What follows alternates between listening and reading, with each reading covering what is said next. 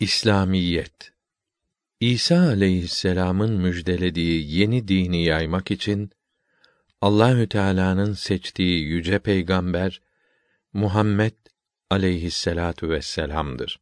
Peygamberin nasıl yetiştiği ve kendisine ilk ilahi emrin nasıl verildiği, İslam dininin nasıl yaymaya başladığı hakkında bu kitabın Müslümanlık ve Hristiyanlık ve Kur'an-ı Kerim ve bugünkü Tevrat ve İncil'ler kısımlarında malumat vardır.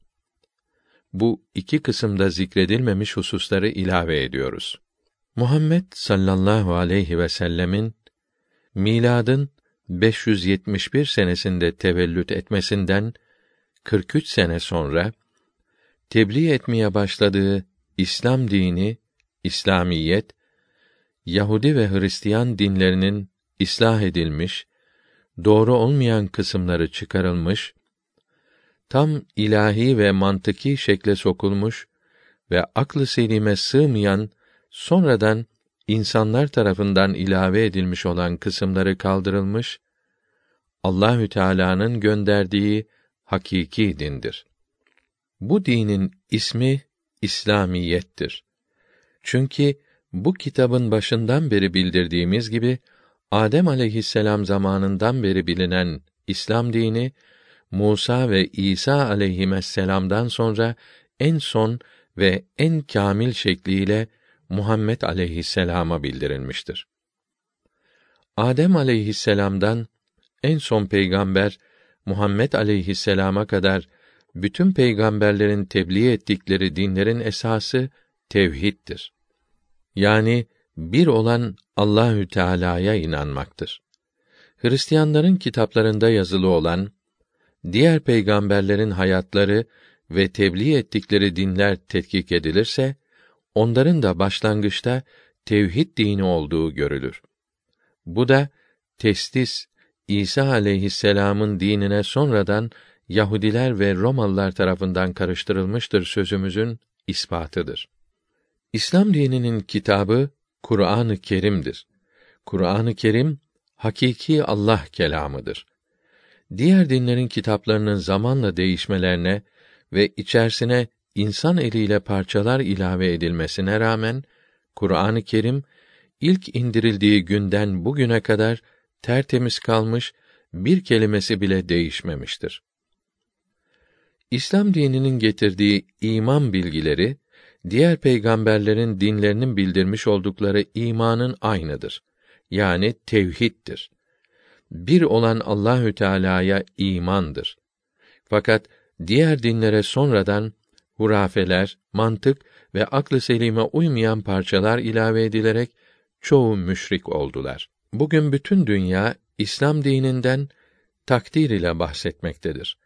Halbuki Kuruni Vüsta'da, Orta Çağ'da Hristiyan din adamları ne olduğunu öğrenmeden, bir parçacık bile vakıf olmadan İslam dinine şeytanın kurduğu din diye hücum etmişler. Yukarıda zikrettiğimiz gibi en büyük Hristiyan din adamı olan papalar Müslümanları imha etmek için ehli salip haçlı seferleri kurmuşlardı. Ancak 18. asırdan sonra tarihçiler yavaş yavaş İslam dinine nüfuz etmeye, Kur'an-ı Kerim'i kendi dillerine tercüme etmeye başladılar. Bu tercümelerin bir kısmı müteassıp Hristiyanlar tarafından yapıldığı için aslına uymamakta ise de insaflı tarihçiler tarafından yapılmış doğru tercümeler de vardır. Bir yandan da Müslümanlar tarafından yapılmış Kur'an-ı Kerim tefsirleri de bulunmaktadır. Kur'an-ı Kerim'in doğru yapılmış tercüme ve tefsirlerini okuyan ve İslam dinini az çok anlayanlar İslamiyete hayran olmuşlardır. Bunların arasında Göte, Carlyle, Lamartine, Tagore gibi bütün dünyada tanınmış meşhur şahsiyetler vardır. Bunlar İslam dinine olan hayranlıklarını açıklamaktan çekinmediler. Bunlar hakkında kitabımızın Müslümanlık ve Hristiyanlık kısmında geniş izahat bulacaksınız. Şimdi size o kısımda bulunmayan ve 1266 miladi 1850 tarihinden sonra Türkiye'ye gelmiş olan bazı devlet adamlarının İslam dini ve Peygamberimiz Muhammed aleyhisselam hakkındaki yazılarından birkaçını bildireceğiz. 1311 1316 miladi 1898 seneleri arasında İstanbul'da İngiltere sefareti birinci katibi olan Sir Charles Eliot 1900 senesinde basılan Turkey in Europe Avrupa'da Türkiye adlı eserinin Müslümanlık dini kısmında şöyle demektedir. İsa aleyhisselam'ın mülkü bu dünya değildi. Eğer Hristiyanlık belli bir hükümet veya teşekküle bağlı olsaydı bu din arada kaynar giderdi. Müslümanlıkta ise bunun tamamen aksi olduğu görülür. Muhammed aleyhisselam yalnız bir din adamı değil, aynı zamanda çok büyük bir liderdi. Kendisini ziyarete gelenler ona karşı papaya ve Sezar'a duyulan saygıların birleşimi halinde bir saygı duyarlardı. Muhammed aleyhisselam daima dikkatli bir devlet adamı olmuş, yaptığı fevkalade işlere ve bütün mucizelerine rağmen kendisinin tevazu sahibi bir insan olduğunu söylemiştir. Hususi hayatında hiçbir hatası yoktur. Kitabın başka bir yerinde ise İsa aleyhisselam'ın yaşadığı zamandaki insanların hallerini, yaptıkları hataları, günahları düşünecek olursak, İncil'de bunların men edilmemiş olması hayret vericidir. İncil yalnız bu günahların işlenmemesini tavsiye eder. Bunları işlemiş olanlara ne yapılacağından hiç bahsetmez.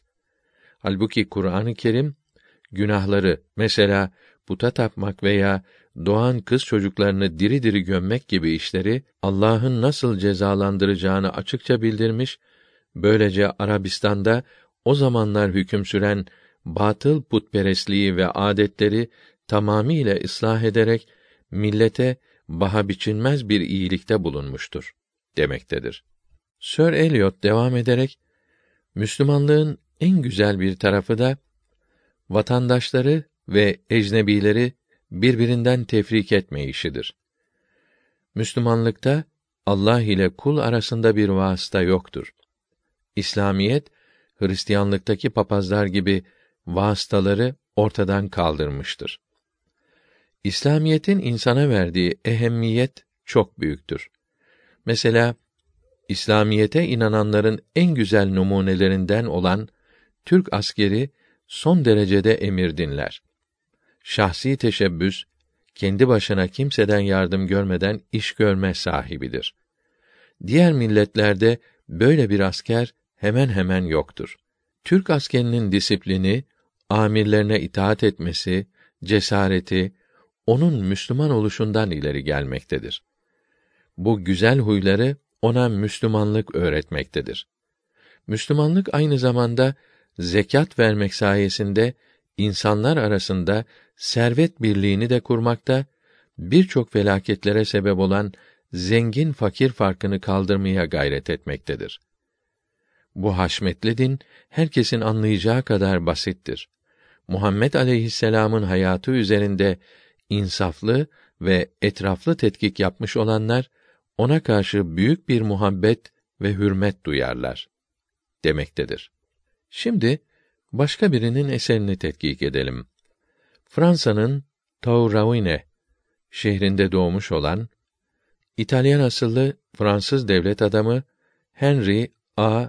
Ubicini senelerce Türkiye'de kalmış olup 1267 miladi 1851'de Paris'te yayınlanan La Turquie Actuelle bugünkü Türkiye eserinde İslam dini hakkında şöyle demektedir.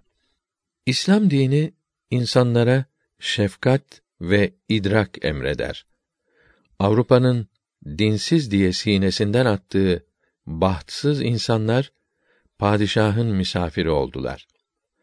Ve Müslüman Türk dünyasında vatanlarında mahrum oldukları hürriyet ve emniyet içinde yaşadılar. Bütün din mensupları burada aynı adaleti ve şefkati gördüler. Türklere ve Müslümanlara barbar diyen Avrupalı onlardan misafirperverlik ve insanlık dersi aldı. 16. asırda yaşamış olan bir yazar, ne gariptir. Ben İslam memleketlerini gezdim. Barbar dediğimiz Müslümanların şehirlerinde ne kaba kuvvet ne de cinayet gördüm. Herkesin hakkına saygı gösteriyorlar. Gariplere melce, yardımcı oluyorlar. Büyük küçük Hristiyan, Yahudi veya Müslüman, hatta imansız, müşrik olsun, aynı adaleti ve merhameti buluyor demektedir. Ben de ona katılıyorum demektedir. Ubicini kitabının başka bir yerinde şunları yazmaktadır. İstanbul'da Müslümanların oturduğu İstanbul kısmında senede ancak bir iki polis vakası meydana gelmektedir. Halbuki Hristiyanların oturduğu Pera, Beyoğlu kısmında her gün yüzlerce hırsızlık, dolandırıcılık ve cinayet vakaları zuhur etmekte, insanlar birbirini dolandırmakta, birbirini öldürmekte ve burası Avrupa'nın büyük şehirleri gibi bir batakhane şekline girmektedir. İstanbul kısmında yüz binlerce Müslüman sulh ve sükûnet içinde namusu ile yaşarken Pera'da bulunan tahminen 30 bin Hristiyan bütün dünyaya bir namussuzluk, iffetsizlik ve serserilik numunesi olmaktadır. Pera için İtalyanlar Pera dei Sulirati il Nido, Pera serseriler yatağı adlı bir şarkı yapmışlar ve bu şarkı oradakilerin ağzından düşmez olmuştur. Burada bir de Peygamberimiz sallallahu aleyhi ve sellem hakkında bir dinsizin ne söylediğini de bildirmek istiyoruz.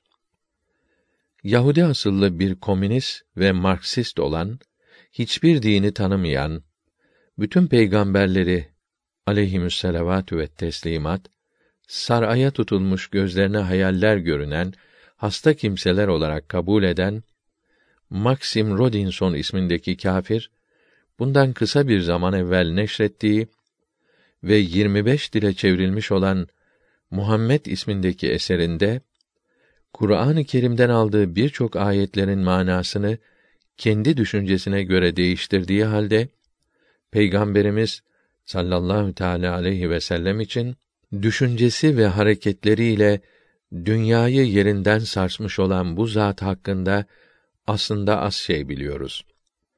Ama Muhammed'in sallallahu teala aleyhi ve sellem başka hiçbir kimsede rastlanmayan bir şahsiyet ışığıyla parıldadığını görmek mümkündür. Etrafında toplanmış olan insanları parlatan da işte bu ışıktır. Bunu kabul etmek zorundayız. Ben de kitabımda bu ışığı, nuru görebildiğim kadar tespite çalıştım demek zorunda kalmıştır. Görülüyor ki artık Avrupalı muharrirler de İslam dininin mükemmelliyetini kabul etmekte, Peygamberimiz sallallahu teala aleyhi ve sellem hakkında metiyeler söylemekte, Kur'an-ı Kerim'i bir mükemmel kitap olarak tanımaktadırlar.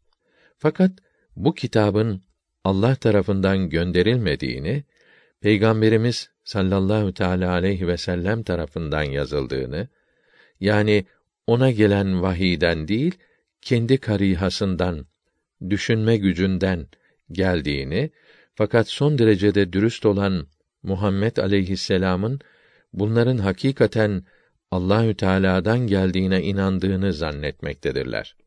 Bu tarihçilerden bir kısmı Muhammed aleyhisselam'ın okuma yazma bildiğini, bazı Hristiyan veya Yahudi din adamlarından din bilgisi aldığını iddia etmektedirler.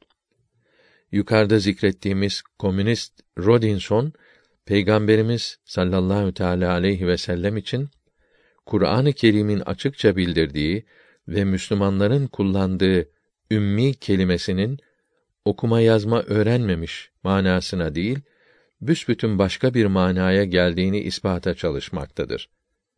Peygamberimiz sallallahu teala aleyhi ve sellemin rahip Bahira'dan ilm öğrendiğinden bahsetmektedir. Bahira bir Hristiyan rahibidir. Bazı kaynaklar asıl adının Georgios veya Sergius olduğunu söylerler. Bahira veya Behira Arami dilinde seçkin manasına gelmekte olup bu rahibin lakabı olsa gerektir. Peygamberimiz sallallahu aleyhi ve sellem 12 yaşlarındayken bir gün Ebu Talib'in ticaret için sefer hazırlığı yaptığını gördü. Kendisini götürmek istemediğini anlayınca Ebu Talib'e bu şehirde beni kime bırakıp gidiyorsun? Ne babam var ne de bir acıyanım buyurdu. Bu söz Ebu Talib'e çok tesir etti. Yanında götürmeye karar verdi. Ticaret kervanı uzun bir yolculuktan sonra bu sırada Hristiyanlara mahsus bir manastırın yakınında konakladı. Bu manastırda Bahira adında bir rahip kalıyordu. Önceden Yahudi alimlerinden iken sonradan Hristiyan olan bu bilgili rahibin yanında elden ele geçerek saklanan bir kitap vardı ve sorulara bundan cevap verirdi. Kureyş'in kervanı daha önceki yıllarda buradan defalarca gelip geçmesine rağmen hiç ilgilenmemişti. Her sabah manastırın damına çıkıp kafilelerin geldiği cihete bakar, merakla bir şeyler beklerdi.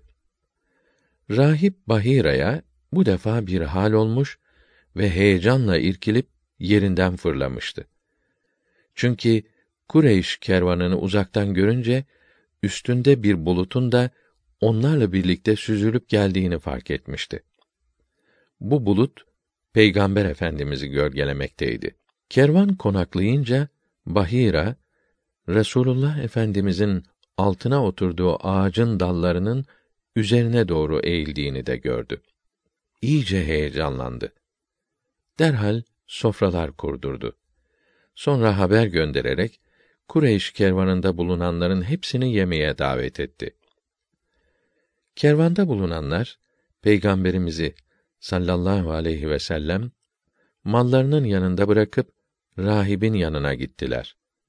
Bahira gelenlere dikkatle bakıp Ey Kureyş topluluğu içinizde yemeğe gelmeyen var mı diye sordu. Evet bir çocuk var dediler.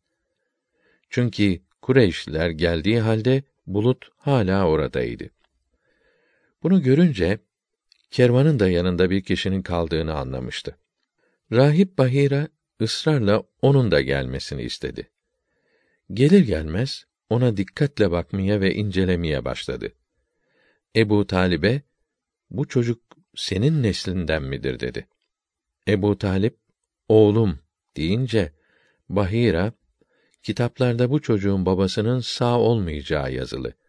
O senin oğlun değildir dedi. Bu sefer Ebu Talip o benim kardeşimin oğludur diye cevap verdi. Bahira'nın babası ne oldu sorusuna da babası doğmasına yakın öldü dedi. Bahira doğru söyledin. Annesi ne oldu deyince o da öldü diye cevap verdi. Bunlar karşısında doğru söyledin diyen Bahira Peygamber Efendimize dönüp putların ismiyle yemin et dedi. Sevgili Peygamberimiz Bahira'ya putların ismiyle yemin isteme. Dünyada bana onlardan büyük düşman yoktur. Ben onlardan nefret ederim buyurdu. Bahira bu sefer Allahü Teala'nın ismiyle yemin eder misin dedi. Ve daha pek çok sualler sorup cevaplarını aldı. Bahira'nın aldığı cevaplar önceden okuduğu kitaplara aynen uyuyordu. Sonra sevgili peygamberimizin mübarek gözlerine bakıp Ebu Talib'e bu kırmızılık mübarek gözlerinde devamlı durur mu diye sordu. O da evet gittiğini görmedik dedi. Bahira bu alametin de uygunluğunu görünce kalbinin yakin hasıl etmesi için mühri nübüvveti görmeyi istedi. Peygamber Efendimiz sallallahu aleyhi ve sellem edeplerinden mübarek sırtını açmak istemediler. Ebu Talip, ey gözümün nuru, bu arzusunu da yerine getirdiğince mübarek sırtını açtı. Bahira, mühri nübüvveti bütün güzelliğiyle doya doya temaşa etti. Heyecanla öptü ve gözlerinden yaşlar boşandı. Sonra da ben şahadet ederim ki sen Allahü Teala'nın Resulüsün dedi.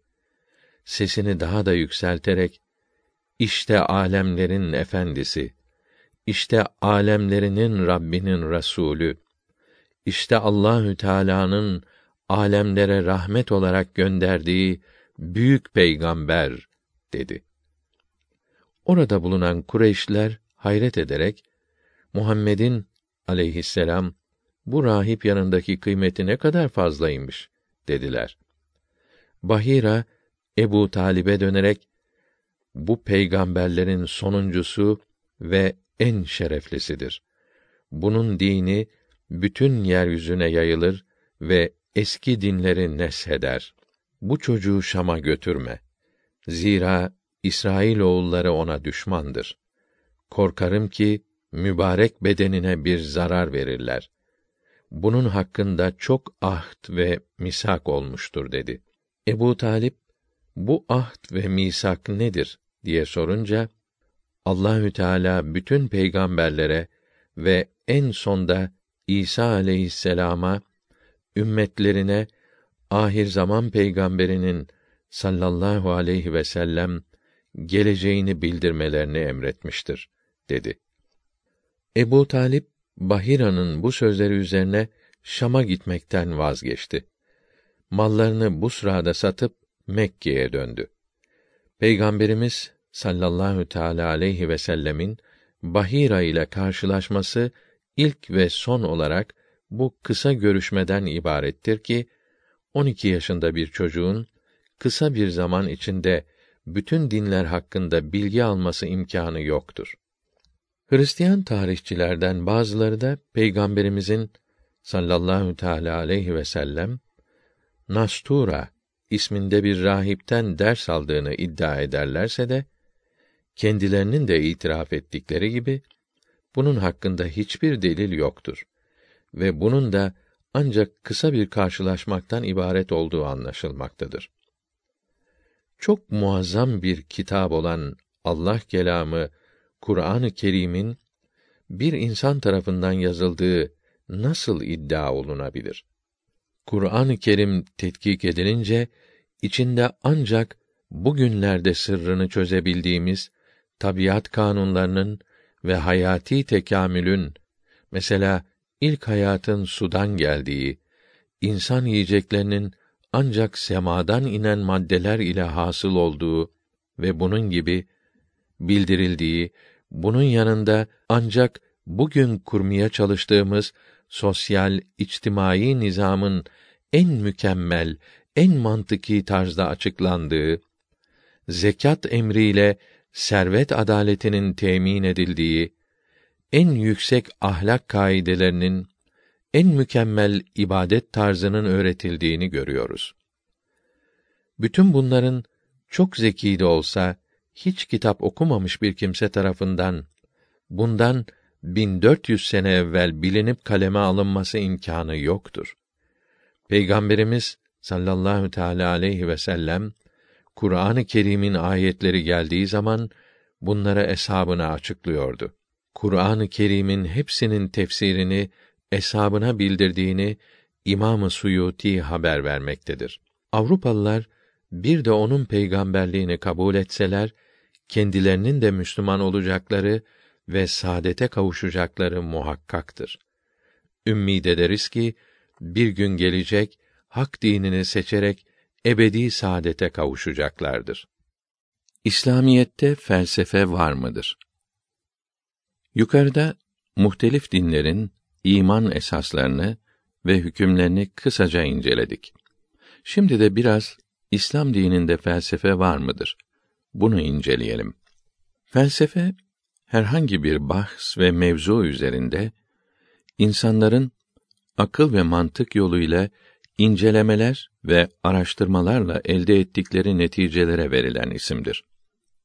Kısaca her şeyin aslını arama ve ne için var olduğunun sebebini bulma manasına gelir. Felsefe Yunanca filozofiya, hikmet sevgisi demektir. ve derin düşünme, arama, kıyaslama ve tetkik esaslarına dayanır. Felsefe ile meşgul olanların hem ruh hem de fen bilgilerinde çok derin bilgi sahibi olması gerekir. Fakat bir insan ne kadar ilmi olursa olsun yanlış düşünebilir veya yaptığı araştırmalardan yanlış neticeler çıkarabilir. İşte bunun içindir ki felsefe hiçbir zaman kesin neticeler vermez. Bir kere de bunu işiten insanın kendi akıl ve mantık süzgecinden geçirmesi icap eder. Her felsefenin bir de zıddı vardır. Onun için bu karşılığı da incelemek, her iki düşünceyi karşılaştırmak lazım olur. Birçok felsefi düşüncelerin zamanla değişebileceği unutulmamalıdır. O halde felsefi düşünceler hiçbir zaman kesinlik taşımaz. Kur'an-ı Kerim'de ayetler iki nevdir. Bunların bir kısmının manası açıktır. Bunlara muhkem ayetler ismi verilir. Bir kısmının manası ise açıkça anlaşılmaz. Bunlar ayrıca tefsire, izaha muhtaçtır. Bu ayetlere müteşabih ayetler adı verilir. Hadis-i şerifler Peygamberimizin sallallahu teala aleyhi ve sellem sözleri de muhkem ve müteşabih olmak üzere iki kısımdır. Bunları tefsir etmek mecburiyeti İslam dininde içtihat müessesesinin kurulmasına sebep olmuştur. Peygamberimiz sallallahu teala aleyhi ve sellem de bizzat içtihat yapmıştır. Onun ve eshab-ı kiramın radıyallahu teala anhum ecmaîn yaptıkları içtihatlar İslam bilgilerinin temelidir. İslam dinini yeni kabul eden kavimlerin kendi dinlerine göre mukaddes saydıkları şeylerin İslam dinindeki hükmünün ne olduğunu, İslam dininin bunlar hakkında nasıl hükmettiğini sordukları zaman İslam alimleri bunlara cevaplar vermişlerdir. Bunlardan itikat, iman ile ilgili meselelerin halledilmesi, cevap verilmesinden kelam ilmi meydana gelmiştir. Kelam alimlerinin İslam'ı yeni kabul edenlere eski dinlerinin niçin yanlış olduğunu mantıki bir tarzda ispat etmeleri icap ediyordu. Kelam alimleri rahimehumullahü teala bu meseleleri çözmek için çok uğraştılar. Birçok hakikatler ve çok kıymetli mantık ilmi ortaya çıktı. Bir yandan da yeni Müslüman olanlara Allahü Teala'nın var ve bir olduğunu, ebedi olduğunu, doğmamış ve doğurmamış olduğunu onların anlayacağı tarzda anlatmak ve şüphelerini ortadan kaldırmak icap ediyordu. Kelam alimleri rahimehumullahü teala bu işte çok muvaffak oldular. Bu mukaddes vazifeyi yapmakta Müslüman fen adamları da kelam alimlerine yardımcı oldular. Mesela yıldızlara kutsiyet veren Sabi'i ve Veseniye ismindeki putperestleri bu yanlış itikattan uzaklaştırmak için mantık ve heyet astronomi alimi Yakup bin İshak el-Kindi senelerce uğraştı ve sonunda onlara düşüncelerinin yanlış olduğunu vesikalarla ispat etti. Ne yazık ki kendisi eski Yunan felsefelerinin sapık fikirlerinin tesirleri altında kalarak Mutezili oldu. 260 miladi 873'te Bağdat'ta vefat etti. 5. Abbasi halifesi Harunür Reşit dipnot 1 Harun Reşit 193 miladi 809'da Tus'ta vefat etti. Zamanında Bağdat'ta Darül Hikmet isminde bir müessese kurulmuştu. Bu müessese büyük bir tercüme bürosu idi. Yalnız Bağdat'ta değil, Şam'da, Harran'da, Antakya'da da böyle ilm merkezleri kurulmuştu. Buralarda Yunancadan ve Latinceden eserler tercüme edildi. Hint, Fars kitapları da bunlara eklendi. Yani hakiki Rönesans eski kıymetli eserlere dönüş ilk defa Bağdat'ta başladı. İlk olarak Eflatun'un, Porfirios'un, Aristoteles'in, Aristo'nun eserleri Arabiye tercüme edildi. İslam alimleri rahimehumullahü teala bunları dikkat ile tetkik ettiler. Yunan ve Latin filozoflarının bazı fikirlerinin doğru, ekserisinin de hatalı, bozuk olduğunu ispat ettiler. Bunların muhkem olan ayet-i kerime ve hadis-i şerifler akıllarına ve mantıklarına ters düşüyordu. Onların fen ve din bilgilerinin çoğunda cahil oldukları, aklın, fikrin anlayamadığı bilgilerde daha çok yanıldıkları görüldü. Hakiki alimler mesela İmamı Gazali, İmamı Rabbani rahimehumallahü teala bu felsefecilerin en mühim iman bilgilerine inanmadıklarını görmüşler, küfürlerine sebep olan yanlış inanışlarını uzun uzun bildirmişlerdir. İmamı Gazali'nin El Münkizu Anid Dalal kitabında bu hususta geniş bilgi vardır. Hakiki İslam alimleri kelam bilgilerinde müteşabih ayet-i kerime ve hadislerin açıklamalarında yalnız Resulullah'ın sallallahu teala aleyhi ve sellem ve eshab-ı kiramın radıyallahu teala anhum ecmaîn içtihatlarına uymuşlar. Eski felsefecilerin bunlara uymayan fikirlerini reddetmişler. Böylece İslam dinini Hristiyanlık gibi bozulmaktan korumuşlardır. Cahil kimseler ise felsefeler'in her sözlerinin doğru olacağını zannederek bunlara teslim olmuşlardır. İşte böylece Mutezile denilen bozuk bir İslam fırkası meydana geldi. Peygamberimiz sallallahu teala aleyhi ve sellem İslamiyette 72 bozuk fırkanın hasıl olacağını haber vermiştir. Yunan, Hint, Fars, Latin felsefelerinden ilham alan İbn Sina, Farabi, İbn Tufeil, İbn Rüşd, İbn Bace gibi filozoflar zuhur ederek bazı bilgilerde Kur'an-ı Kerim'in hak yolundan ayrılmışlardır. İbn Haldun dipnot 1 İbn Haldun 808 miladi 1406'da vefat etti. İslam ilimlerini ulûm-i nakliye, tefsir, kıraat, hadis, fıkh, feraiz, kelam, tasavvuf ve ulûm-i akliye, mantık, fizik, tabiat, kimya, matematik, geometri, mesaha, münazara ve astronomi adıyla ikiye ayırmıştır. Bunlardan birincilere din bilgileri, ikincilerden tecrübeyle anlaşılabilenlere ise fen bilgileri denir. İmamı Gazali rahimehullahü teala Rumca öğrenerek eski Yunan felsefesini incelemiş, doğru bulmadığı yerlerini reddetmiştir.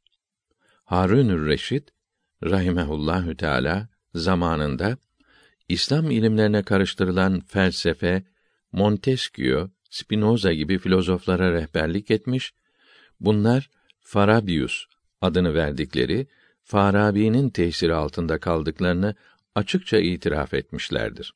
İmamı Muhammed Gazali rahimehullahü teala 72 fırkadan ilk zuhur eden Şii fırkasının daileriyle savaştı. Dailer Kur'an-ı Kerim'in bir iç yüzü, batını, bir de dış yüzü, zahiri olduğunu iddia ettiler. Bunlara Batıni fırkası ismi verilmiştir.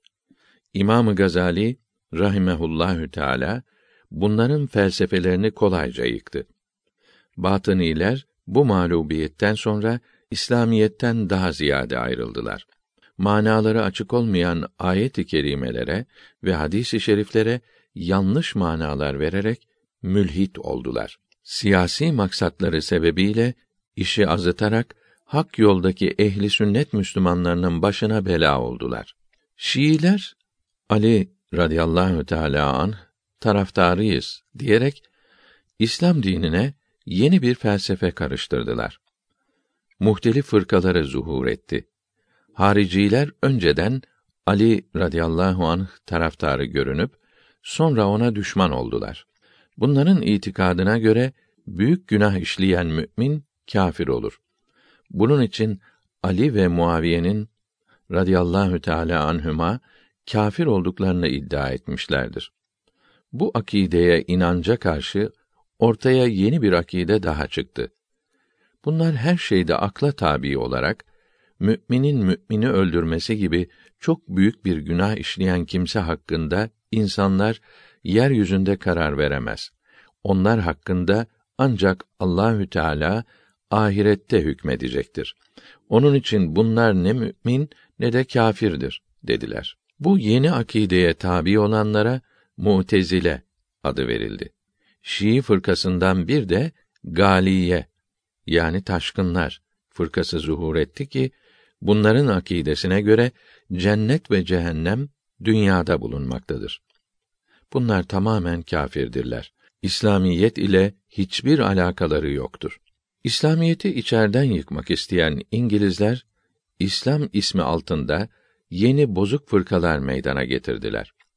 Bunlar arasında Behaiye, Kadıyaniye ve Tebliğ-i Cemaat fırkaları şöhret buldu. 35. sayfaya ve Saadet-i Ebediye kitabının 499. sayfasına bakınız. 1. Behailer. Bunların reisi Elbap Ali isminde bir İranlıdır. Kendisine ayna derdi. Bu aynada Allah görünüyor derdi. Ölünce Behaüllah sonra bunun oğlu Abbas reis oldu. Abbas 1339 miladi 1921'de ölünce yerine oğlu Şevki geçti. Behaullah peygamber olduğunu söylerdi. Bunlara göre 19 adedi mukaddes imiş. Her ahlaksızlık şeref imiş. Her dilde kitapları vardır.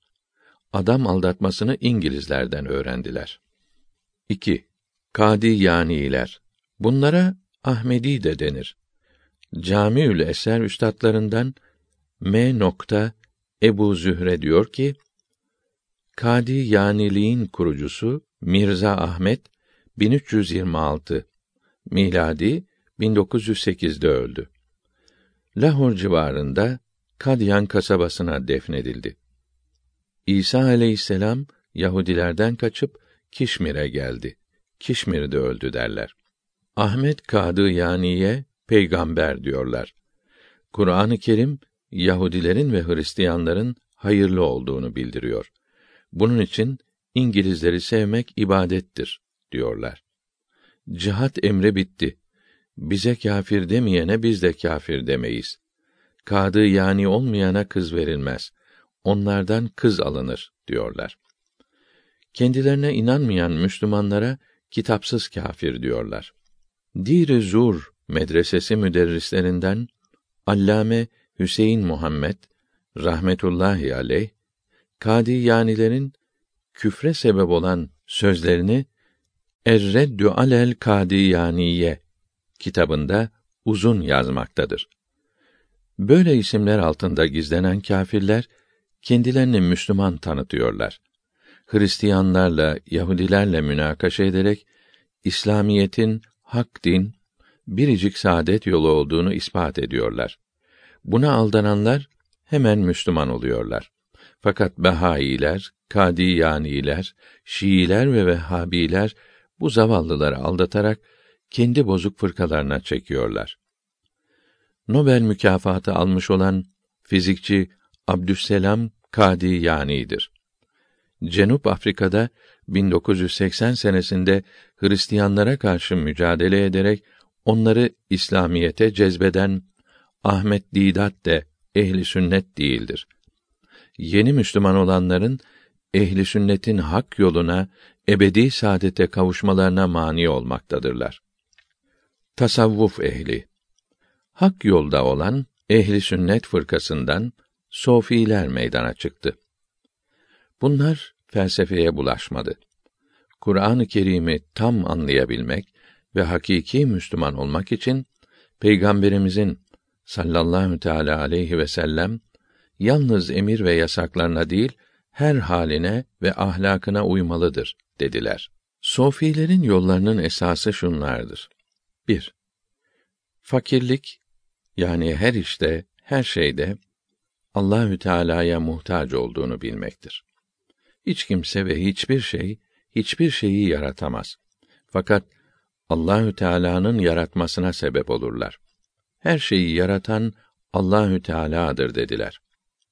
2. Zühd ve takva her işte İslamiyete uymaktır. Dinin bütün ahkamına tamamen uyarak çalışmak, iyilik yapmak ve boş zamanlarını ibadet ile geçirmektir. Bugün de sufi kelimesi sofu şeklinde dine çok bağlı olan kimseler için kullanılmaktadır. 3. Tefekkür, sükût ve zikr yani hep Allahü Teala'nın varlığını, nimetlerini düşünmek, lüzumsuz konuşmamak, hiç kimseyle münakaşa etmemek, mümkün olduğu kadar az konuşmak ve daima Allahü Teala'nın ismini zikretmektir. 4. Hal ve makam yani kalbe gelen nurlarda kalbin, ruhun temizlenme derecesini anlamak ve kendinin haddini bilmektir. En meşhur ve ilk sufi Hasan-ı Basri'dir. Radiyallahu Teala anh. 21. Miladi 624'te tevellüt ve 110 miladi 727 tarihinde vefat etti. Hasan-ı Basri öyle büyük bir din alimidir ki bütün Müslümanlar büyük bir imam, müçtehit olarak tanırlar. Kuvvetli seciyesi, derin ilmiyle meşhurdur. Vaazlarında herkesin gönlüne Allah korkusu telkin etmeye çalışmıştır. Kendisinden birçok hadisi şerif rivayet edilen büyük bir hadis alimidir. Mutezile felsefesinin kurucusu Vasıl bin Ata önce Hasan-ı Basri'nin talebesiydi. Sonra onun dersinden ayrıldı. Mutezil ayrılan demektir. Mutezile'nin ikinci bir ismi kaderiyedir. Çünkü bunlar kaderi inkar ederler. Kul kendi yaptıklarının yaratıcısıdır. Allah hiçbir zaman fenalık yaratmaz. İnsanın irade ve yaratmak kudreti vardır. O halde bir fenalık yapmışsa bütün mesuliyet ondadır. Bunu kader veya mukadderat ile tevil etmek imkanı yoktur demektedirler. Hasan-ı Basri'nin talebesi olan ve daima onun meclisinde bulunan Vasıl bin Ata kaderiye düşüncesini ortaya çıkardı. Onun için kadere inanan Hasan-ı Basri onu yanından uzaklaştırdı. Tasavvuf ehline yani sofilere göre hakiki var olan ancak Allahü Teala'dır. Allahü Teala mutlak varlık, mutlak iyilik, mutlak güzellik sahibidir. O gizli bir hazine iken kendini tanıtmak istedi. Dünyayı ve dünyada yaşayanları yaratmasının sebebi budur. Allahü Teala hiçbir mahluka hulul etmemiştir. Yani onların içinde değildir. Hiçbir insan ilah olamaz. Allahü Teala insanın sıfatlarını kendi sıfatlarına benzeyen bir surette yaratmıştır. Fakat bu benzeyiş o kadar azdır ki onun sıfatlarını deniz sayarsak insanın sıfatları ancak onun köpüğü olur. Tasavvufun gayesi insanı marifeti ilahiyeye kavuşturmaktır. Yani Allahü Teala'nın sıfatlarını tanıtmaktır. Onun zatını yani kendisini tanımak mümkün değildir. Peygamberimiz sallallahu aleyhi ve sellem Allahü Teala'nın zatını düşünmeyiniz. Onun nimetlerini düşününüz buyurmuştur. Yani onun kendisinin nasıl olduğunu değil, sıfatlarını ve insanlara verdiği nimetleri düşünmelidir. Bir kere de Allahü Teala'nın nasıl olduğunu düşündüğün zaman hatırına ne gelirse bu gelenlerin hiçbiri Allah değildir buyurdu. İnsanın aklının kapasitesi, sahası sınırlıdır. Bu sınırın dışında olanları anlayamaz. Bunları düşünürse yanılır.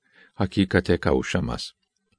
İnsan aklı, insan düşüncesi din bilgilerindeki incelikleri, hikmetleri anlayamaz. Bunun için din bilgilerine felsefe karıştıranlar İslam dininin gösterdiği doğru yoldan ayrılmışlar, bid'at ehli veya mürtet olmuşlardır. Bid'at ehli olanlar kâfir değildir, Müslümandırlar. Fakat doğru yoldan ayrılmış, 72 bozuk fırkanın birinden olmuşlardır. Bu felsefe kurbanlarının Kur'an-ı Kerim'den anladıkları yanlış akideler küfre sebep olmadığı için Müslümandırlar. İslam felsefesi diye bir şey yoktur. İslamiyete sonradan felsefe karıştıranlar olmuştur dememiz lazımdır. Ehli sünnet alimlerine rahimehumullahü teala göre İslam bilgilerinin ölçüsü insan aklı, insanın düşüncesi değil, muhkem olan, manaları açık olan ayet-i kerimeler ve hadis-i şeriflerdir. Tasavvufun esası insanın kendini aczini, zavallılığını tanımaktır. Tasavvuf sırf Allah sevgisi, yüce ulvi aşk esası üzerine kurulmuştur. Buna da ancak Muhammed aleyhisselama uymakla kavuşulabilir. Tasavvuf yolunda ilerlerken kalpte birçok haller hasıl olur. Bu hallerden biri vahdet-i vücut yani varlık birdir. Mahluklar Halık'ın görünüşüdür, halidir. Evet, Kur'an-ı Kerim'de beyan buyurulduğu gibi Allahü Teala insanın kalbine tecelli eder. Fakat bu tecelli yalnız Allahü Teala'nın sıfatlarının tecellisidir. Akl ile alakası yoktur. Tasavvuf ehli Allah'ın tecellisini kalbinde duyar. Onun için tasavvuf ehline ölüm bir felaket değil, güzel ve tatlı bir şeydir. Tekrar Allah'a dönmek olduğundan ancak bir sevinç vesilesidir. Büyük mütasavvıf Mevlana Celalüddin Rumi rahimehullahü teala ölüme şebi arus düğün gecesi adını vermektedir. Tasavvufta keder ve ümmitsizlik yoktur. Yalnız sevgi ve tecelliler vardır. Mevlana kuddise sirruh bizim dergahımız ümmitsizlerin dergahı değildir diyor. Sözleri aynen şöyledir. Baza, baza, her ançe hesti baza. Gel, gel, her kim olursan ol, gel. Allah'a ikilik koşanlardan, mecusilerden, puta tapanlardan da olsan gel. Bizim dergahımız ümmitsizlik dergahı değildir. Tövbeni yüz defa bozmuş olsam bile gel. Bu sözler 13. asırda yaşamış Baba Eftal Kâşi'ye de nispet edilmektedir.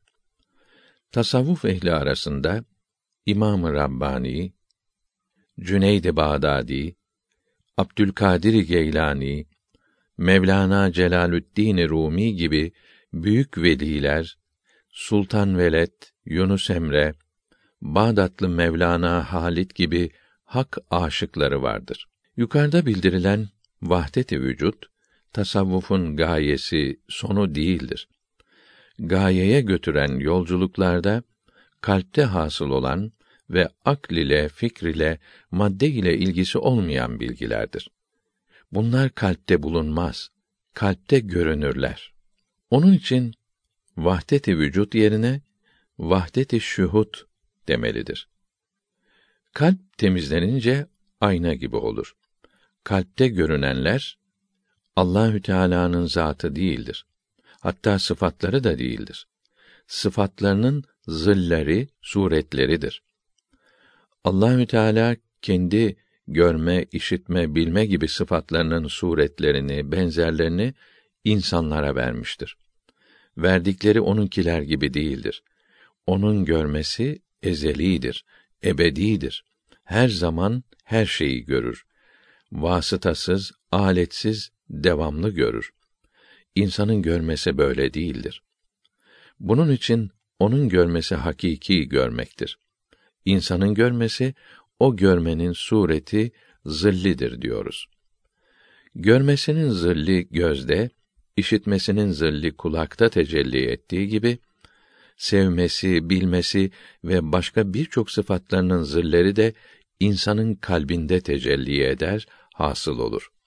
Kalp göğsümüzün sol tarafındaki et parçası değildir. Bu et parçasına yürek denir.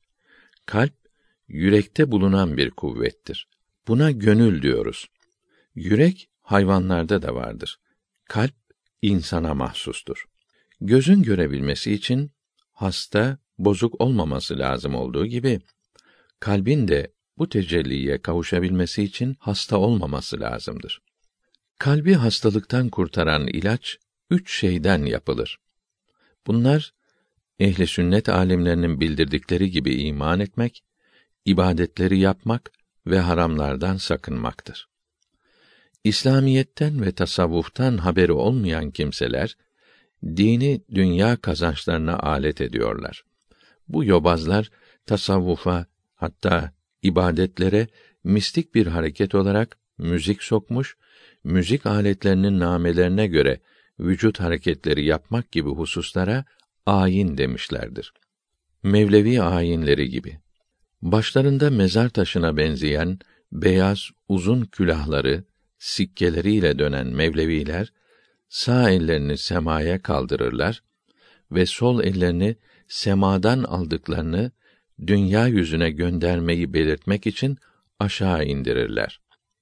İslam diniyle hiçbir alakası olmayan ve ayet-i kerime ve hadis-i şeriflerde bulunmayan böyle ayinleri tarikat olarak, İslamiyet olarak tanıtıyorlar. Peygamberimiz sallallahu aleyhi ve sellem ve eshab-ı kiramdan radıyallahu teala anhum ecmaîn hiçbiri böyle ayinler yapmadı. Onların zamanlarında tasavvuf vardı. Fakat böyle tarikatçılık yoktu. Şimdi bu ayinleri görmek için dünyanın her tarafından birçok insan gelmektedir. Yabancı dillerde tasavvuf hakkında yazılan eserler çoktur ve hepsinde bu bid'at, bozuk yollardan bahsolunmaktadır. İmam Gazali rahimehullahü teala hem kelam alimi hem de hakiki tasavvufun mütehassıslarından idi. Kanuni Sultan Süleyman'ın rahimehullahü teala Şeyhülislam'ı büyük din alimi Ebu Suud Efendi rahimehullahü teala 896 miladi 1490 982 miladi 1574 nin tasavvuf ehline karşı çok sert davrandığı, hatta onların idamı için fetva verdiği söylenir. Bu doğru değildir. Ebu Suud Efendi tasavvuf ehli için değil, bunların içine karışan sapık tarikatçılar için ve tasavvufta yüksek dereceye varanlar için din teklifleri kalkmıştır. Onlar için helal ile haramın farkı yoktur diyenler için sert davranmış ve bunların fitne çıkarmak, İslamiyeti yıkmak günahları için idam edilmelerine fetva vermiştir. İslam ilimlerine felsefe karıştıranları reddedenlerin başında Peygamberimiz sallallahu aleyhi ve sellem bulunmaktadır. Meşhur olan bir hadisi şerifinde ümmetim 73 fırkaya ayrılacak. 72'si cehenneme gidecek. Yalnız birisi kurtulacak. Bunlar benim ve eshabımın yolunda olanlardır buyurdu. Gelecekten haber veren bu hadisi şerif büyük bir mucizedir. Resulullah'ın sallallahu aleyhi ve sellem haber verdiği gibi oldu. İslam bilgilerine felsefeyi karıştırarak eshab-ı kiramın yolundan ayrılan 72 fırkayı ve bunların felsefelerini ehli sünnet alimleri uzun bildirmişler yukarıdaki hadis-i şerifin ışığı altında bunları vesikalarla reddetmişlerdir. Bu büyük alimlerden biri Seyyid Şerif Cürcani'dir. Rahimehullahü Teala. Tasavvufta vilayet derecesine yükselmiş olan bu derin alim 816 miladi 1413'te Şiraz'da vefat etmiştir. Şerh-i Mevakıf kitabının çok yeri bu vesikalarla doludur. Kelam ilminin en yüksek derecesinde bulunan Saadeddin Teftazani de rahimehullahü teala çok kıymetli Şerh-i Akaid kitabında bid'at felsefesini kökünden yıkmıştır. 792 miladi 1389'da Semerkant'ta vefat etmiştir. 548 miladi 1153'te Bağdat'ta vefat etmiş olan Muhammed Şihristani'nin rahimehullahü teala El Milal ve Nihal kitabı ise başından sonuna kadar bu reddiyelerle doludur. Bu Arabi kitap ve Türkçe tercümesi tekrar tekrar bastırılmıştır. UNESCO tarafından Avrupa dillerine tercüme ve neşredilmiş, İslamiyetin aslında felsefe bulunmadığını ve İslam felsefesi sözünün doğru olmadığını bütün dünya anlamıştır. İmam Muhammed Gazali rahimehullahü teala hem tasavvufu hem de metafiziği incelemiş, El Münkız ve Et-Tehafütül Felasife kitaplarında felsefecilerin yalnız akla dayandıklarını, çok yanıldıklarını, tasavvufçuların ise yalnız ayet-i kerimelere ve hadis-i şeriflere tabi olarak hakiki imana ve ebedi saadete kavuştuklarını bildirmiştir. Yukarıda Müslüman olduklarını bildirdiğimiz 72 bid'at ehlinin felsefelerini incelemiş, bunların Yunan filozoflarının tesirleri altında kaldıklarını görmüştür. Bid'at ehli denilen Müslümanların akidelerinin hakikate yani Kur'an-ı Kerim'e ve hadis-i şeriflere uygun olmadığı görülür. Bunların Yunan felsefesinden almış oldukları parçalara 21. asırda artık itibar edilmemektedir. Bid'at sahibi Müslümanların akideleri birbiriyle kıyas edilecek olursa görülür ki Allahü Teala'nın birliği, büyüklüğü, her şeyin ondan geldiği, onun her şeye hakim, kadir olması İslam dininin en hakiki ve en son din olması, Kur'an-ı Kerim'in Allah kelamı oluşu ve Muhammed aleyhisselam'ın onun son peygamberi bulunması hususunda hepsi ittifaklıdır. Hepsi bunları bildirmektedirler. İnsanı Hristiyanlar gibi günahkar değil, kutsi bir varlık sayarlar. Bunun için 72 bid'at fırkasının hepsi mümindir, Müslümandır. Böyle olmakla beraber akl ile dini ve felsefeyi bir tutmaktadırlar. Bunun için imanlarında farklılıklar vardır.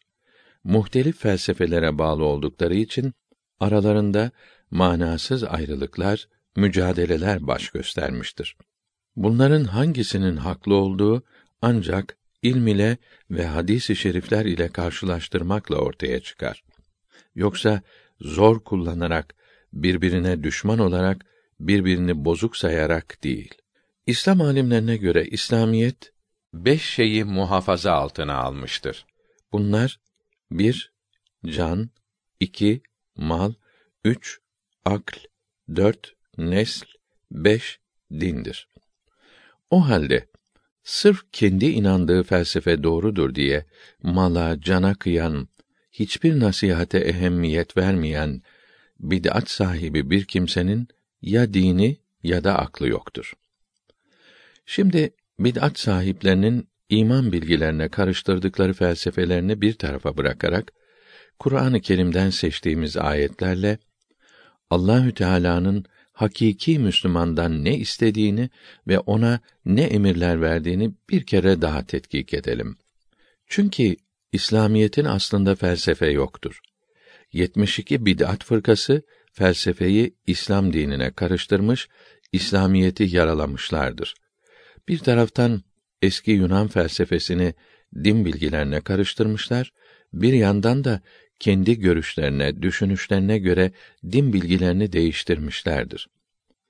Muhammed aleyhisselam'ın cennete gideceklerini müjdelediği ehli sünnet ve cemaat fırkası ise din bilgilerini eshab-ı kiramdan radıyallahu teala anhum ecmaîn işittikleri gibi almışlar. Yunan felsefesini ve kendi düşüncelerini bu bilgilere hiç karıştırmamışlardır.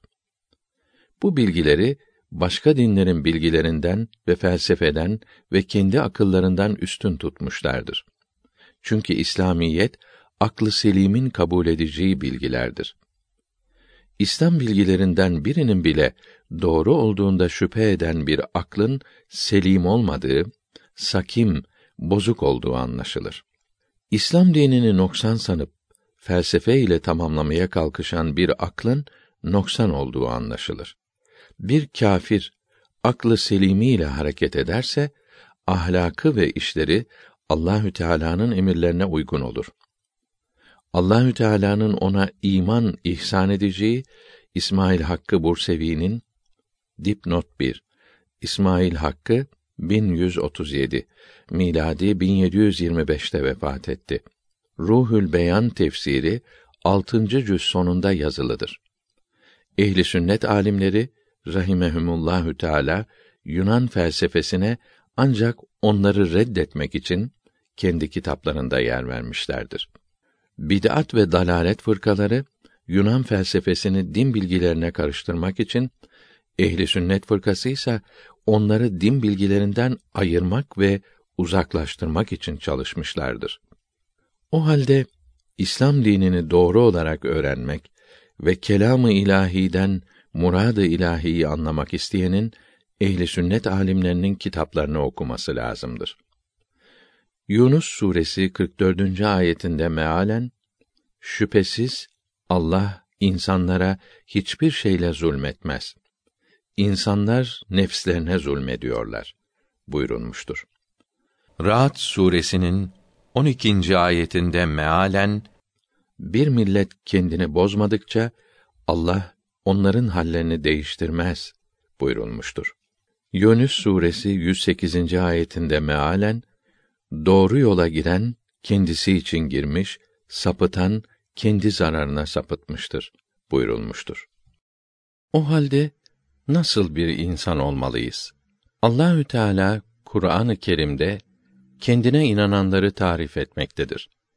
Furkan suresinin 63 73. ayetlerinde mealen Rahim olan Allahü Teala'nın kulları yeryüzünde gönül alçaklığıyla vakar ve tevazu ile yürürler. Cahiller onlara sataşacak olursa bunlara sağlık ve selamet sizin üzerinize olsun gibi güzel sözler söylerler. Yani büyük bir yumuşaklık gösterirler. Onlar geceleri secde yapar ve kıyamda dururlar. Yani namaz kılarlar. Onlar, Ya Rabbi, cehennem azabını bizden uzaklaştır. Cehennem azabı devamlıdır ve çok şiddetlidir. Orası şüphesiz kötü bir yer ve kötü bir duraktır derler. Bir şey verdikleri zaman israf etmezler. Cimrilik de yapmazlar. İkisi ortası bir yol tutarlar. Kimsenin hakkını yemezler. Allah'a şerik koşmaz, ondan başkasına yalvarmazlar. Allah'ın dokunulmasını haram ettiği cana kıyıp haksız olarak kimseyi öldürmezler. Ancak suçluları cezalandırırlar. Zina etmezler. Kim bunlardan birini yaparsa günah işlemiş olur. Kıyamet günü azabı kat kat olur. Orada zelil ve hakir olarak ebedi bırakılır. Ancak Allah tövbe eden ve doğru iman eden ve ibadet yapan, faydalı iş yapanların kötülüklerini iyiliğe çevirir. Allah af ve merhamet sahibidir. Kim tövbe eder, ameli salih işlerse Allahü Teala'ya tövbesi makbul ve onun rızasına kavuşmuş olarak döner. Onlar yalan yere şahitlik yapmazlar. Faydasız ve zararlı işlerden kaçınırlar. Kendilerine ayetler okunduğu zaman kör ve sağır davranmazlar. Dikkat ile dinlerler. Bu ayetlerle kendilerine yapılması emredilen şeyleri yaparlar buyurulmuştur. Maide suresinin 8. ayetinde mealen Ey iman edenler! Bir millete olan öfkeniz sizi adaletsizliğe sürüklemesin. Adil olunuz buyurulmuştur. Maide suresinin 89. ayetinde mealen Allah rastgele ettiğiniz yeminlerden değil, bile bile yalan olarak ettiğiniz yeminlerden hesap sorar buyurulmuştur. Nahl suresi, Bakara suresi ve daha birçok surelerde mealen Allah sabredenlerle beraberdir. Sabrediniz. Sabret. Sabr Allah içindir buyurulmuştur. Bakara suresinin 217. ayetinde mealen fitne çıkarmak öldürmekten daha kötüdür buyurulmuştur. Bakara suresinin 262. ayetinde mealen verdiğin malı başa kakma buyurulmuştur. Bakara suresi 271. ayetinde mealen sadakaları gizli vermek daha iyidir buyurulmuştur. En'am suresi 151. ve Furkan suresi 68. ayetlerinde mealen cana kıymayın buyurulmuştur. Araf suresinin 31. ayetinde mealen Allah mallarını israf edenleri sevmez buyurulmuştur. Araf suresinin 56. ayetinde mealen bozgunculuk yapmayın buyurulmuştur. Tevbe suresinin 7. ayetinde mealen Allah sözleşmeleri bozmaktan sakınanları sever buyurulmuştur. İbrahim suresinin 26. ayetinde mealen küfre sebep olan çirkin söz söylemeyiniz. Çirkin kelam rüzgarın yerden kopardığı kökü olmayan çirkin bir ağaca benzer buyurulmuştur. Nahl suresi 90. ayetinde mealen Allah adaleti, iyilik yapmayı, akrabaya bakmayı emreder. Hayasızlığı, fenalığı ve haddini aşmayı men eder. Ayet-i kerimedeki ihsan tasavvuf demektir. Allahü Teala'ya görür gibi ibadet etmektir buyurulmuştur. İsra suresinin 23 24. ayetlerinde ve Ahkaf 15 mealen anana babana öf deme, onları azarlama, onlara tatlı söyle, onlara acıyarak alçak gönüllülük göster. Rabbim, onlar beni küçükken yetiştirdikleri gibi sen de onlara merhamet et diye dua et buyurulmuştur. İsra suresi 26. ayetinde mealen akrabana, yolcuya, düşküne hakkını ver. Elindekini israf etme buyurulmuştur. İsra suresi 28. ayetinde ise mealen eğer fakirlere verecek şeyin yoksa onlara bir şey veremeyeceksen hiç olmazsa onlara tatlı söz söyle buyurulmuştur. Taha suresinin 131. ayetinde mealen o kâfirlerden kendilerini imtihan etmek için bol bol rızık verdiğimiz kimselere bakma. Dünyalıkları onları azaba götürecektir. Rabbinin sana verdiği rızk daha iyi ve daha devamlıdır buyurulmuştur. Rum suresinin 31. ve 32. ayetlerinde mealen dinde ayrı ayrı fırkalara ayrılıp her fırka kendisini doğru yolda sanarak sevindiği ve diğer fırkalara düşman olduğu kimselerden ve müşriklerden olmayınız buyurulmuştur. Şura suresi 13. ayetinde mealen dine bağlı kalın, tevhid ve imanda ayrılığa düşmeyin buyurulmuştur. Câsiye suresinin 18 19. ayetlerinde mealen şehvetlerine uyan cahillere tabi olma. Onlar seni Allah'ın azabından kurtaramazlar. Zalimler İslam'a olan düşmanlıklarında birbirinin dostudur. Allah'tan korkanların dostu ise Allah'tır buyurulmuştur. Feth suresinin 29. ayetinde mealen Allah inanıp emirlerini yapanlara mağfiret ve büyük ecir vaad etmiştir buyurulmuştur. Hucurat suresinin 9. ayetinde mealen eğer müminlerden iki fırka birbiriyle harbederse aralarını düzeltiniz buyurulmuştur. Şura suresi 40. ayetinde mealen kötülüğün karşılığı yine aynı şekilde kötülüktür. Ama kim affeder ve barışırsa Allah ona büyük mükafat verir buyurulmuştur. Hucurat suresi 6. ayetinde mealen eğer bir fasık size bir haber getirirse onun iç yüzünü araştırın. Araştırmadan karar vermeyin. Yoksa bilmeden bir millete veya kimseye fenalık edersiniz ve sonra ettiğinize nadim olursunuz buyurulmuştur. Hucurat suresinin 10. ayetinde mealen Ey Müslümanlar siz birbirinizin din kardeşisiniz. İki kardeşinizi barıştırın. Allah'tan korkarsanız size merhamet eder buyurulmuştur. Hadid suresinin 23. ayetinde mealen Allah'ın size verdiği nimetlerle şımarmayınız.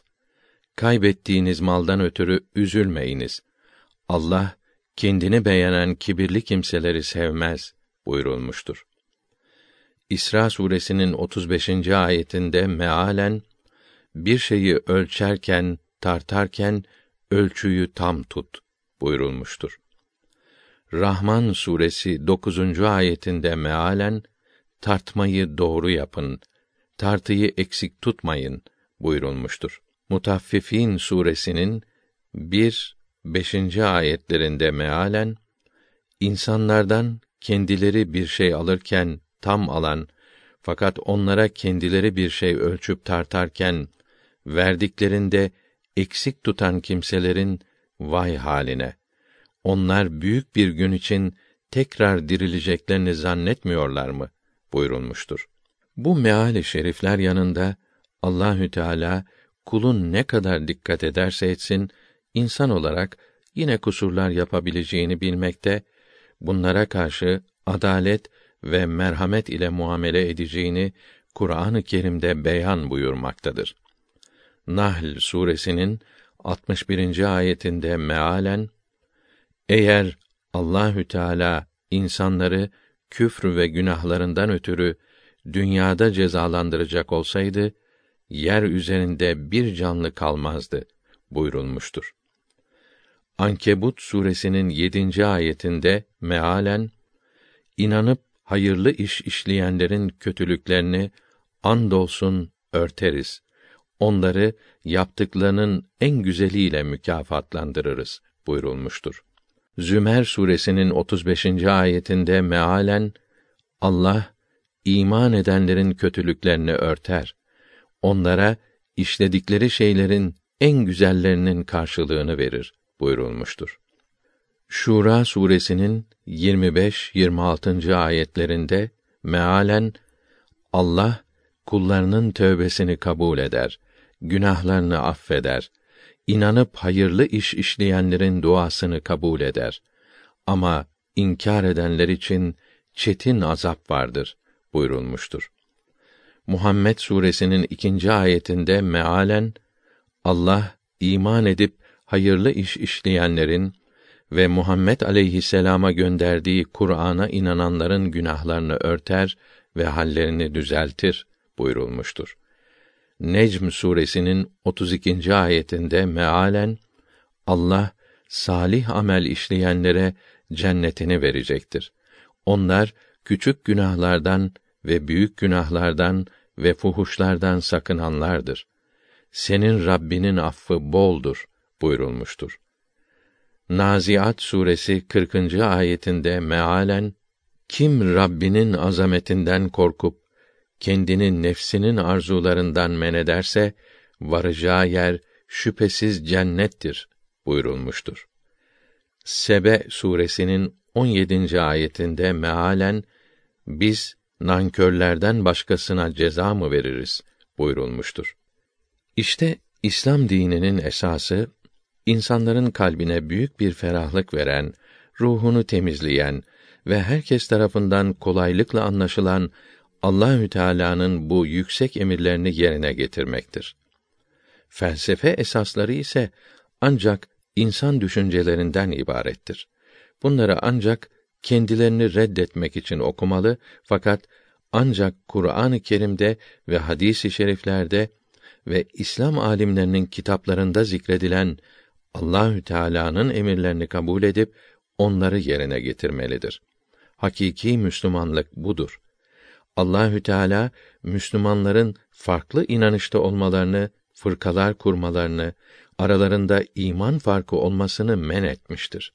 Hele Müslümanların gizli toplantılar yapmasını, gizli cemiyetler kurmasını, iftira, gıybet gibi haram olan şeylerle meşgul olmalarını yasaklamıştır.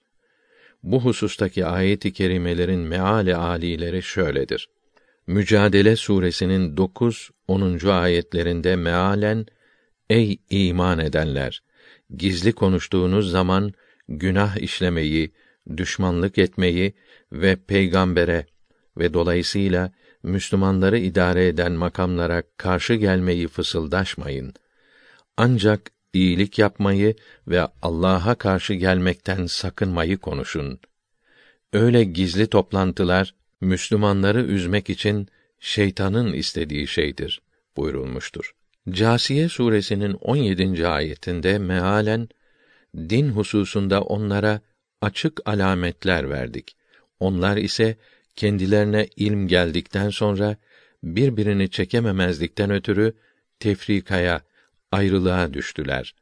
Rabbin bunların birbirinden ayrı düşündükleri hususlar hakkında kıyamet günü şüphesiz aralarında hükmedecektir buyurulmuştur. Rum suresinin 32. ayetinde mealen dinlerinde tefrikaya, ayrılığa düşüp fırka fırka olan ve her fırkasının da kendi inançlarını beğenip sevindiği müşriklerden olmayın buyurulmuştur. Hadid suresinin 20. ayetinde mealen bilin ki dünya hayatı oyun, oyalanma, süslenme, aranızda övünme, daha çok mal ve çocuk sahibi olma davasından ibarettir. Bu ise şu yağmura benzer ki kara topraktan çıkardığı yeşillikler ikincilerin hoşuna gider. Bu nebatlar sonra kurur. Sapsarı olduğu görülür. Sonra çöp olur.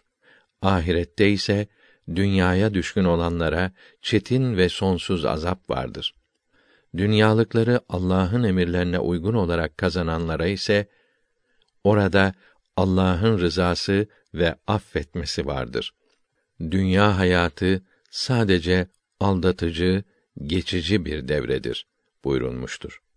Dünyanın ahireti kazanmak için bir vasıta olduğunu bundan daha güzel anlatacak hangi söz vardır? Bunun için dünya zevklerine kapılıp doğru yoldan çıkacak yerde dinimizin emirlerine iki elle sarılalım. İmanı ve din bilgileri doğru olup sapıklara aldanmamış olan bir Müslüman, dürüst bir insan, kanunlara sadık bir vatandaş, hakiki bir alim, vatansever bir kimse olur. Kendine de milletine de faydalı olur. İslamiyet insana kıymet ve ehemmiyet verir. Allahü Teala Tin suresinin dördüncü ayetinde mealen ben insanı en güzel şekilde yarattım buyurmakta, insan hayatına çok ehemmiyet vermekte, cana kıymayın diye emretmektedir. Hristiyanların insanı günahla kirlenmiş bir çirkef olarak tarif etmesini İslam dini şiddetle reddetmiştir. Bütün insanlar Müslüman olmaya elverişli olarak dünyaya gelirler. Saf ve temiz olarak doğarlar. Bundan sonra artık kişinin her yaptığı kendinedir. Zümer suresi 41. ve Yunus suresi 108. ayetlerinde mealen doğru yolda giden kendi lehinedir. Sapıtan kendi zararına sapıtmış olur buyurulmuştur. Çünkü Allahü Teala onlara en sevgili kulu olan Muhammed aleyhisselamı peygamber ve en büyük kitabı olan Kur'an-ı Kerim'i de rehber olarak göndermiştir.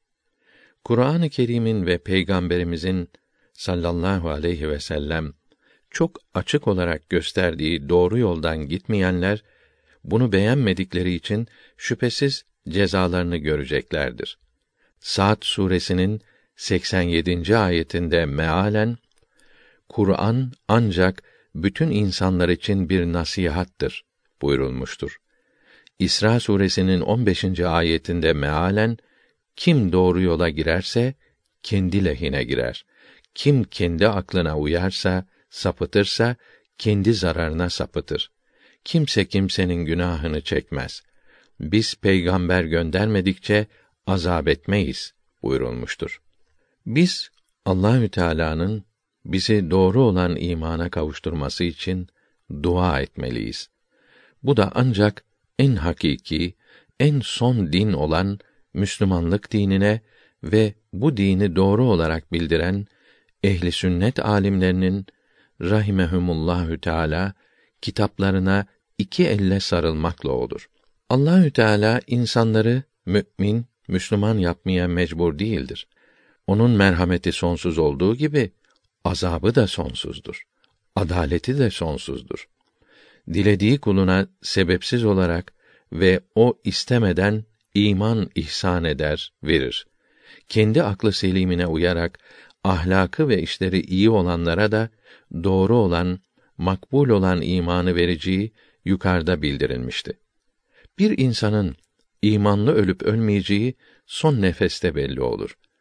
Bütün ömrü iman ile geçip son günlerinde imanı giden, imansız ölen kimse kıyamette imansızlar arasında olur. İman ile ölmek için her gün dua etmek lazımdır.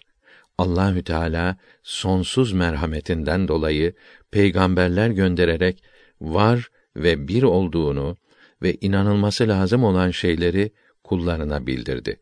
İman peygamberin sallallahu aleyhi ve sellem bildirdiklerini tasdik etmek demektir. Peygamberi tasdik etmeyen, inkar eden kafir olur. Kâfirler cehennemde sonsuz yanacaktır.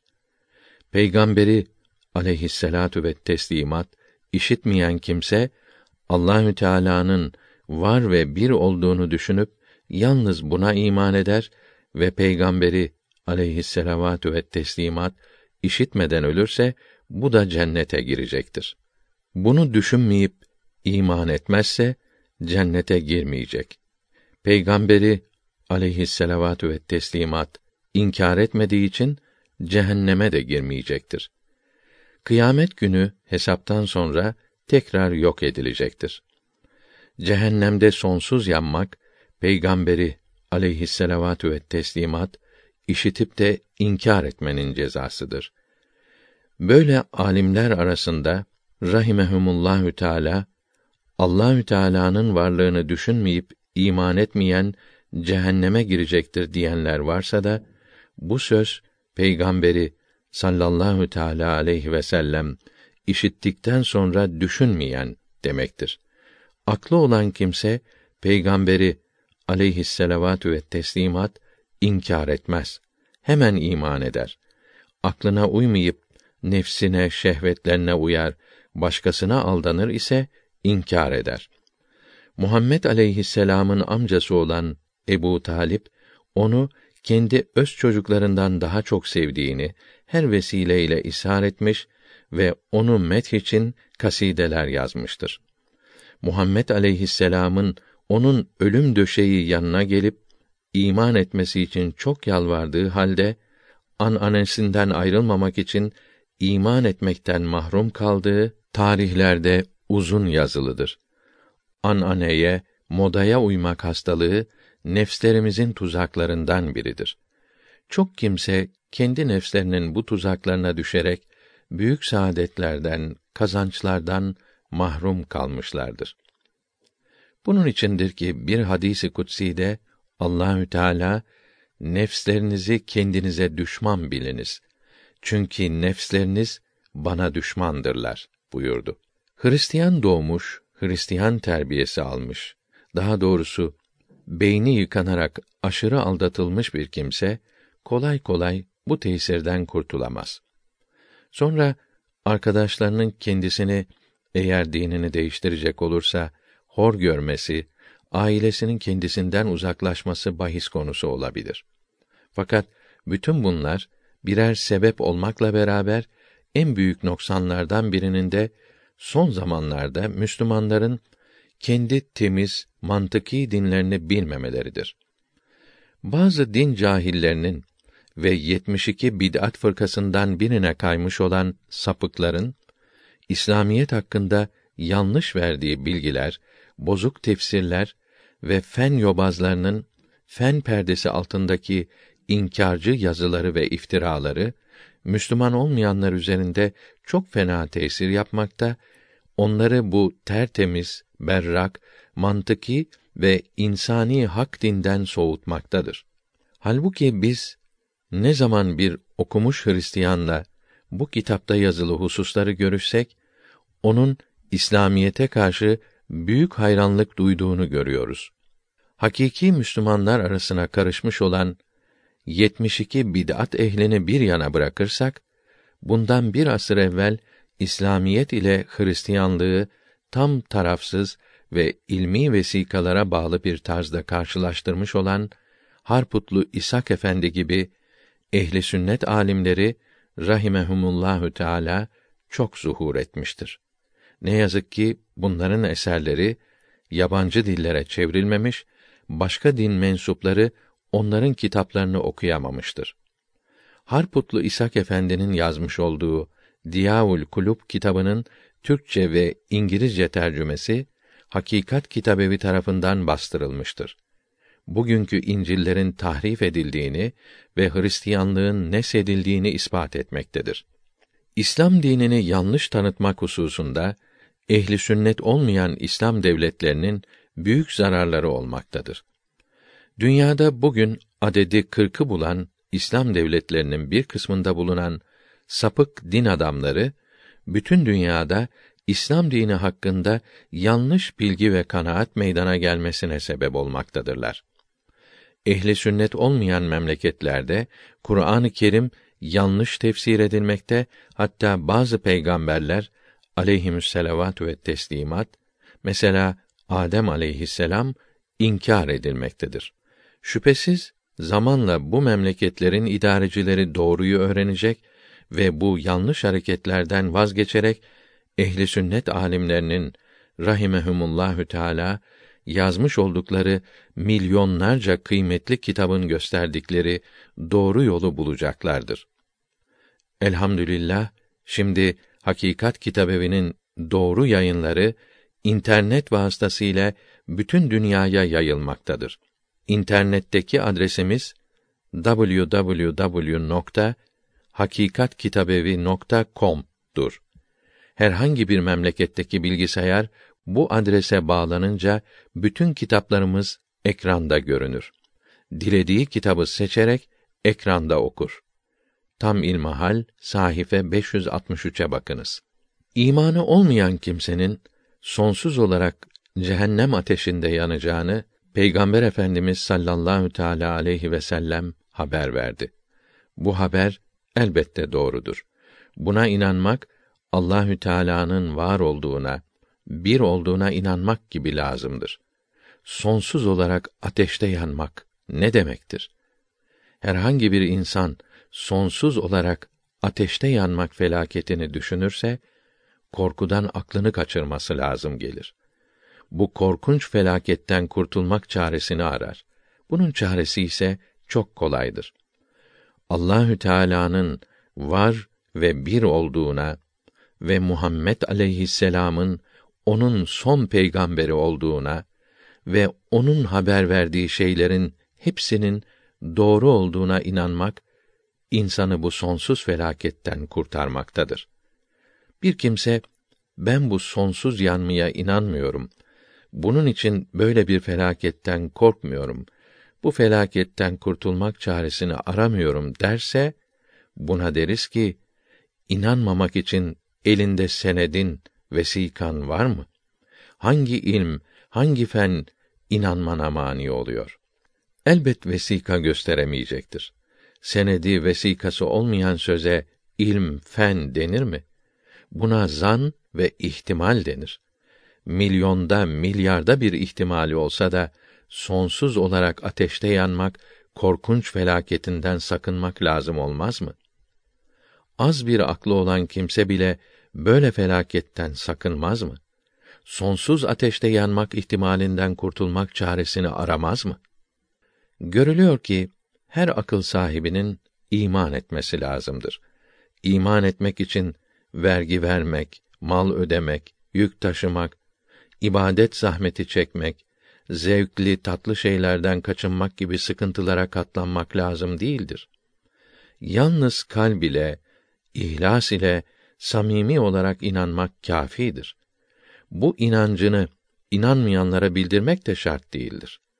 Sonsuz ateşte yanmaya inanmayanın buna çok az da bir ihtimal vermesi, zannetmesi akıl icabıdır, insanlık icabıdır. Sonsuz olarak ateşte yanmak ihtimali karşısında bunun yegane ve kat'î çaresi olan iman nimetinden kaçınmak ahmaklık hem de çok büyük şaşkınlık olmaz mı? Senaullah Panipüti rahmetullahi aleyh Hukukul İslam kitabında buyuruyor ki Allahü Teala'nın varlığı, sıfatları, razı olduğu ve beğendiği şeyler ancak peygamberlerin aleyhisselam bildirmesiyle anlaşılır. Akl ile anlaşılamaz. Bunları bize Muhammed aleyhisselam bildirdi. Hulefâ-i Raşidî'nin çalışmaları ile her tarafa yayıldı. Eshab-ı kiramdan bazıları bazı bilgileri işitmişlerdi. Bu bilgilerin hepsini topladılar. Eshab-ı kiramın bu hususta üzerimizdeki hakları çok büyüktür. Bunun için hepsini sevmemiz, övmemiz ve itaat etmemiz emrolundu. Rıdvanullahi Teala aleyhim ecmaîn. Bu kitap Farisi olup Lahor'da ve 1410 miladi 1990'da İstanbul'da Hakikat Kitabevi tarafından bastırılmıştır.